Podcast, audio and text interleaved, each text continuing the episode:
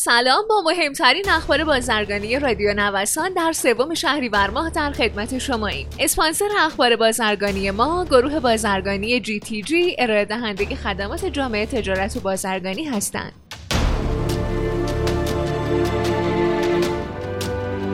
رئیس کل بانک مرکزی با بیان اینکه همه صادرکنندگان مکلف هستند تا ارز خودشون رو به سامانه نیما بفروشن گفته 2.5 میلیارد دلار ارز صادراتی ظرف هفته های گذشته به کشور بازگشته.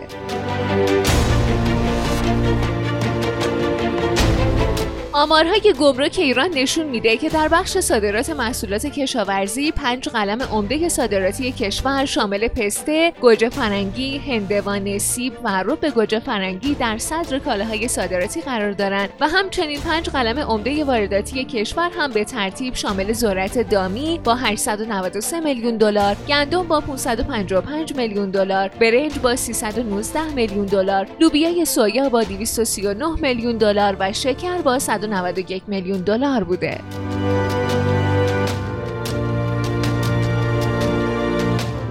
یک مقام مسئول در سازمان توسعه تجارت ایران از برنامه این سازمان برای حمایت از راه اندازی شرکت های مدیریت صادرات خبر داده و گفته قرار شرکت های مدیریت صادرات رتبه بندی بشه.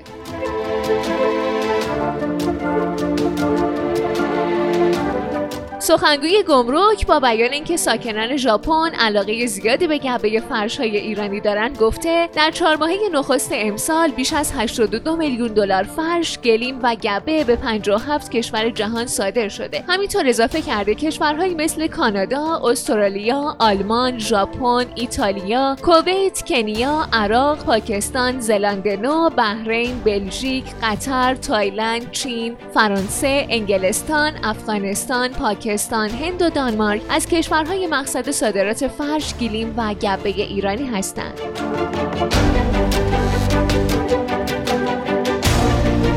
وزارت صنعت، معدن و تجارت از برگزاری 11 میز تعمیق ساخت داخل به منظور افزایش سطح داخلی سازی قطعات و تجهیزات مورد نیاز صنعت خبر داده و اعلام کرده این اقدام منجر به کاهش 1045 میلیون یورو ارزبری شده.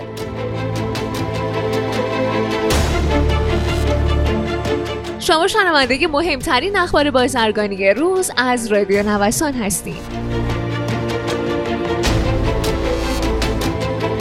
اولین مرکز شتابدهی صادرات ایران با هدف جذب ایده های صادراتی و توسعه کسب و کار بین المللی با همکاری اتاق ایران و معاونت علمی و فناوری ریاست جمهوری افتتاح شد. در این راستا تفاهمنامه‌ای بین اتاق ایران و بانک کارآفرین با هدف تامین مالی واحدهای دانش بنیان و نوآور به امضا رسید. بر اساس آمار منتشره از سوی گمرک ایران طی چهار ماهه نخست سال 99 صادرات اقلامی همچون کلینکر، سیمان سفید، انواع ماهی و میگو، سنگهای ساختمانی، سیفیجات و پرندگان زینتی از ایران به کویت نسبت به مدت مشابه سال گذشته افزایش داشته.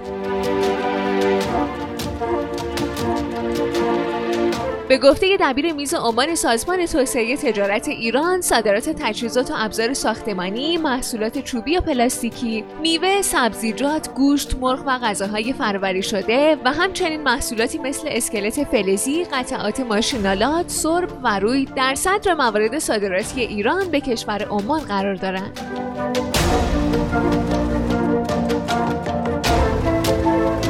عضو هیئت مدیره فدراسیون واردات ایران میگه ارزیابی ها نشون میده در حال حاضر حدود 4.5 میلیون تن کالا در گمرکات کشور رسوب کردن که برای مشخص شدن حجم اونها باید گفت که ما رسما معادل بار بیش از 300 کشتی اقتصادی بزرگ رو در گمرک نگه داشته و اجازه ترخیص به اونها رو ندادیم.